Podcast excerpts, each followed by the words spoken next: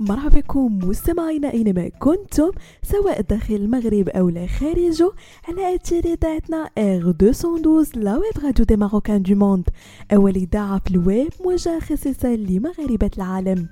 فقرة Hacks Week مستمعينا كرفقكم في مجموعة من les astuces اللي يقدروا يبدلوا حياتكم اليومية.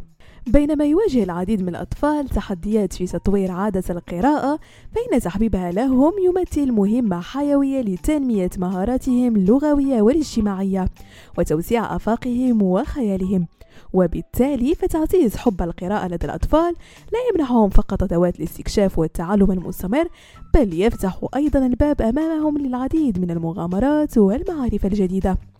فقرة هاكس ويك اليوم. سنكتشف جميعا كيفية تحبيب القراءة للأطفال من خلال مجموعة من الطرق الفعالة والعملية والتي ستساعد الآباء والمعلمين لدعم أطفالهم في رحلتهم نحو الاستمتاع بالقراءة والاستفادة القصوى منها.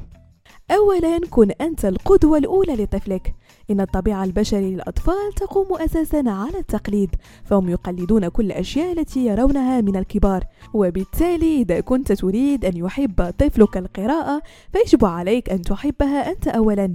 فحينما يراك الطفل ممسكا بكتاب تقرأه ففي هذه الحالة سيذهب هو الآخر لإحضار كتاب ليقرأ مثلك. ثانيا اذهب برفقة طفلك لشراء الكتب. حاول ما أمكن أثناء ذهابك لشراء الكتب أن تصطحب طفلك معك وتمنحه فرصة لاختيار الكتب التي تعجبه. الشيء الذي يجعلك واع باهتمامات طفلك والتي من الممكن أن تكون منصبة على نوع معين من الكتب مثل كتب الخيال العلمي أو الكتب الخاصة بالفضاء أو الكيمياء.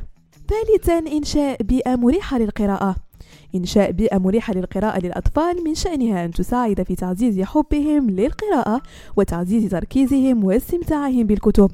لذلك اختر مكانا هادئا في المنزل خال من الضوضاء والانشغالات. قد يكون ذلك غرفة خاصة للقراءة أو جزء من غرفة المعيشة. قم بتوفير كرسي مريح ومناسب لحجم الطفل مع وسائل إضافية إذا لزم الأمر. وتأكد من وجود إضاءة كافية وجيدة في مكان القراءة سواء كان ذلك ضوء طبيعي من النافذة أو إضاءة اصطناعية ناعمة. وأخيرا قم بتنظيم الكتب في رفوف منخفضة بحيث يمكن للأطفال الوصول إليها بسهولة. وأخيرا حدد موعدا خاص للقراءة في الجدول اليومي. تحديد موعد خاص للقراءة في الجدول اليومي لطفلك يمكن أن يساعده على تطوير عادة قراءة منتظمة وتجربة كجزء من روتين حياته اليومية.